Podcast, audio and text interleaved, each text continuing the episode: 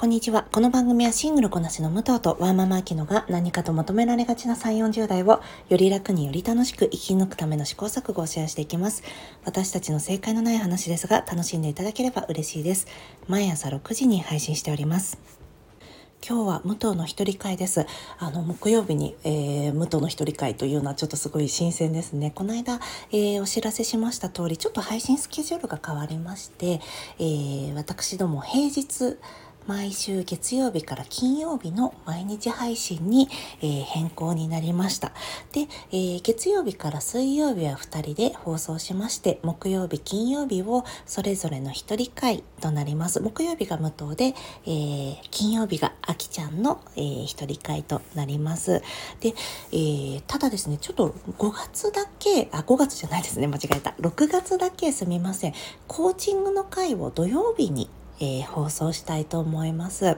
なのでちょっとこの間お伝えしてた時土曜日長い回撮っちゃおうかなみたいなこと言ってたんですが土曜日はコーチングの回を入れる予定ですそれが、えー、まあなんでかと言いますとちょっと、えー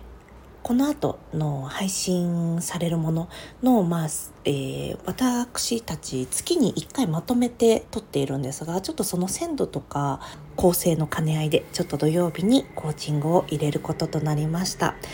土日にご自身と向き合う時間っていうのを取られる方とか手帳をまとめてその日に書くよっていう方いらっしゃるんじゃないかなと思いますのでもしよかったら、えー、その時間に、えー、使ってみていただければと思います。今月は5年後の自分から見た自分、えー、未来の自分に視点を置いてそこからどう、え自分を見ていくかというコーチングの内容になってます。すごく私もやってみて面白かったので是非試されてみてください。ください。コーチングの内容は土曜日に配信いたします。では今日なんですが今日はスタンド FM の番組をちょっと聞いていてマンフルと感情労働についてお話ししたいと思いますお付き合いいただければ幸いですこちらの感情労働のお話育児も仕事も楽しみたいチャンネル、えー、ゆりキャリアラフォーママさんがやられているチャンネルなんですがそちらのゆりんごさんの一人配信の方でされてたんですよね。この番組お二人ともあの多分バリキャリでいらっしゃるあのゆりんごさんとみどりちゃんさんでねされてるんですけどすごいお二人ともあの何て言うんですかね洞察力がすごく高くて私とあきちゃんの何て言うんですか雑談に比べるとすごく質の高い雑談という感じなんですがお二人でされてる時とゆりんごさんお一人でされてる時があってすごいあのいつも楽しんで拝聴しているんですがみどりさんはすごくなんだろうな竹終わったような性格であこういう人がなんか周りにいたらすごい気を抜いて楽しくいられそうでもすごいしっかりして相談しておりになりそうみたいなお姉さんでゆりんごさんはですねアナウンサーさんでいらっしゃるのでお話がすごい上手なんですよね。なのでお話も上手だしお声もすごくね綺麗なんですよね。でいつもそれああすごい素敵だなやっぱりプロだなと思っていてであと私ゆりんごさんの別のお仕事の、えー、ポッドキャストを聞いているんですよね。もともとはそっちの番組を先に聞いていたのでわあすごいと思ったんですがそちらの番組はあの健康になりたいなと思って聞いております。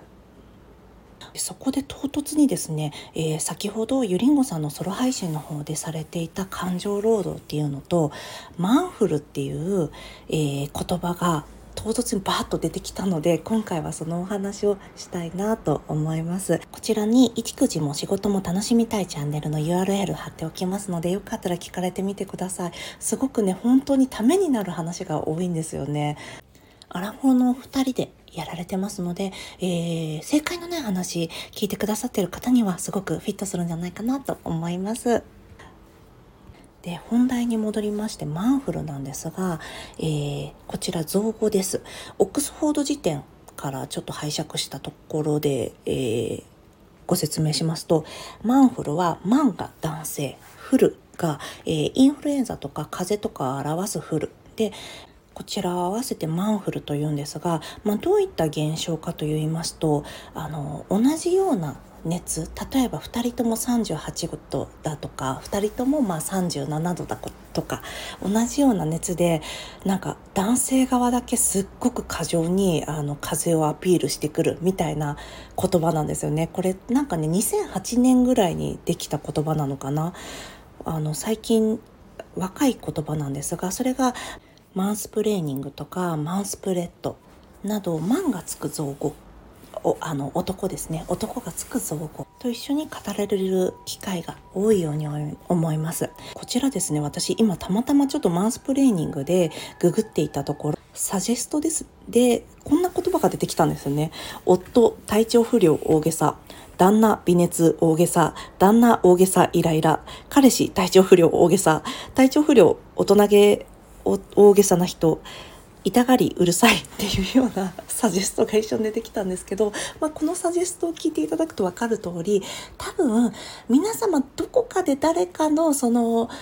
マンフルこの男性が、えー、そういった熱とか痛みにちょっと大げさに反応してあこっちも例えば熱があったのにマウントを取るようにこっちの方が体調が悪いって言ってくるみたいなことがあるあるだよねというのがこのマンフルになります。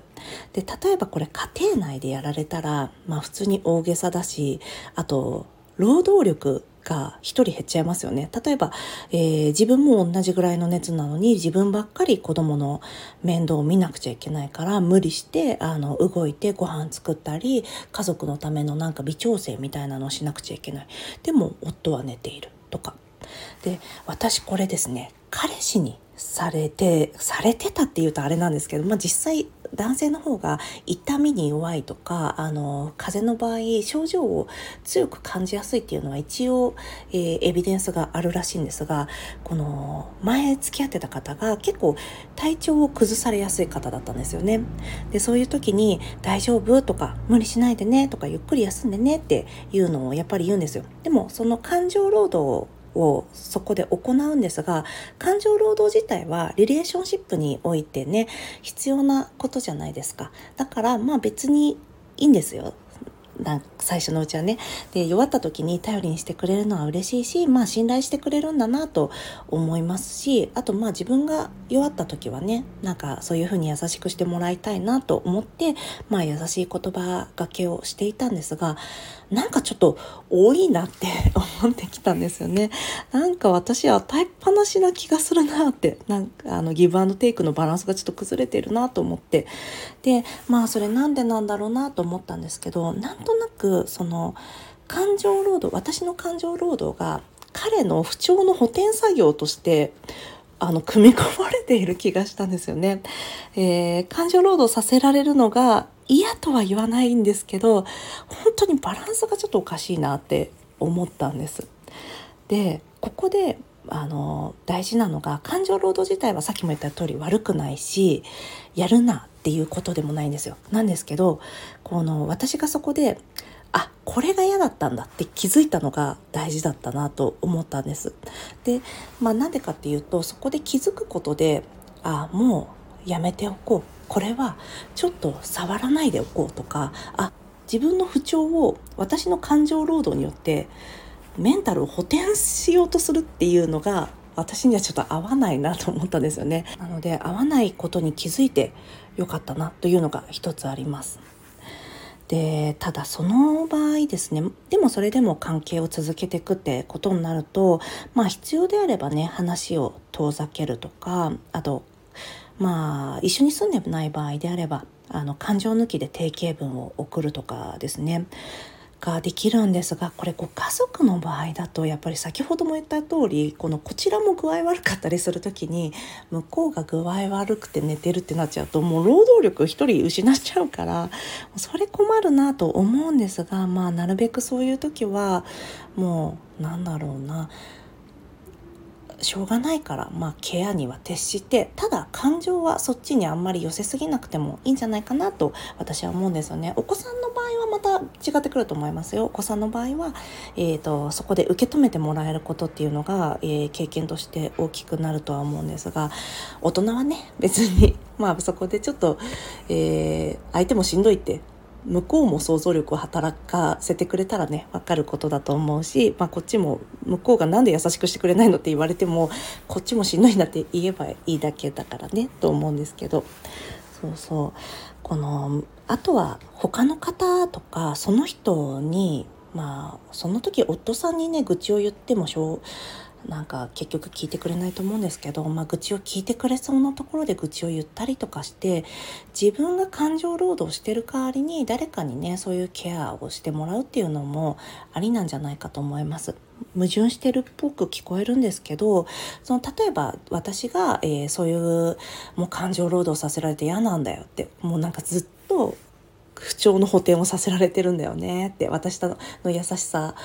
を何だと思ってるの？みたいなことを、まあ、愚痴ったとしてもその友達との、えー、友達に愚痴ったとして友達とのギブアンドテイクのねバランスが取れてれば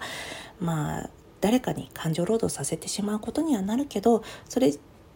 自体は、えー、その友達との関係性が、まあ、バランスが取れてればいいのかなと思います。もちろんねお友達との間で何て言うんですかねちょっとこっちの愚痴が多すぎるなってなってきたらそれはやっぱりあの本当はご家庭内でえっ、ー、となんだろう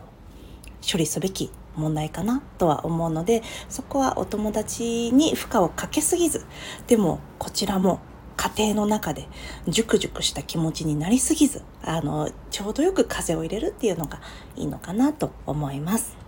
はい、いかがでしたでしょうか？あの、私が感情労働と聞いて、あ、私はこれが嫌だったわって思い出したという話でした。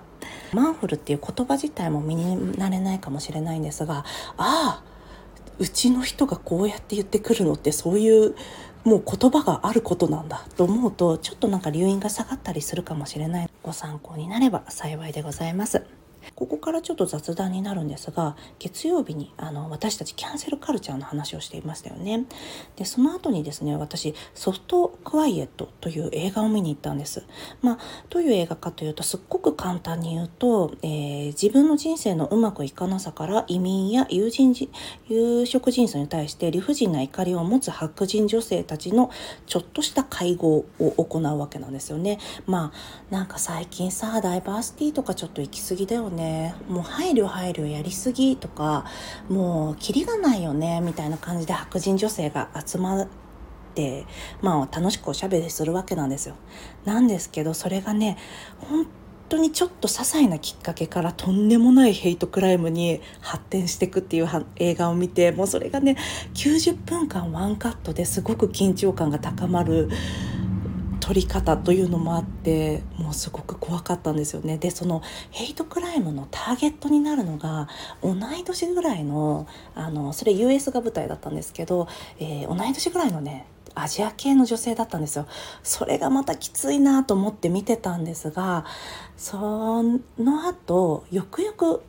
映画見た後2日ぐらい経って考えたらこれ私が恐怖を感じなくちゃいけないのはそのヘイトクライムにあった中国人女性側じゃなくてこのヘイトクライムをちょっとしたダイバーシティとかちょっとトゥーマッチなんですけどって言ってた方の白人側加害者側としての本来であれば危機感を感じなくちゃいけないなと思ったところなんです。やっぱり何と言っても私日本に住んでて日本人っぽい見た目でなんか普通にそこら辺歩いてて職質されるとかもやっぱりないわけなんですよ。となんかいぶかしがられることとかもねないしねだからそういう自分の加害とか絶対しないと思っていることでも多分これはもちろんねデフォルメされて書いてるから実際はそんなヘイトクライムみたいなことはしないかもしれないですよでもこのその彼女たちがやってることって例えば私とあきちゃんがぺちゃくちゃぺちゃくちゃ喋ってた帰り道に起きたヘイトクライムなんですけどもうそれが別に何て言うんですか私の身に起きてもありえることなんだなと思ってそっち側の加害者側の視点に立ってゾッとするという出来事がありました。なので先日話していたキャンセルカルチャーについてもやっぱりどこに立つかによって見え方や何をキャンセルして何をキャンセルしないか何が報道されるべきで何が報道されていないのかっていうのが全く変わってくるなと思いました。ソフトクワイエットはまだまだ映画館で、えー、上映してますのでもしよかったらご覧になってみてください。では今日も聞いていただきありがとうございます。この番組はスタンド FM はじめ各種ポッドキャストで配信しております。ハッシュタグ正解のない話、正解が漢字、その他ひらがなでつぶやいていただきましたら私たちがいいねをしに参ります。ではまた次回失礼いたします。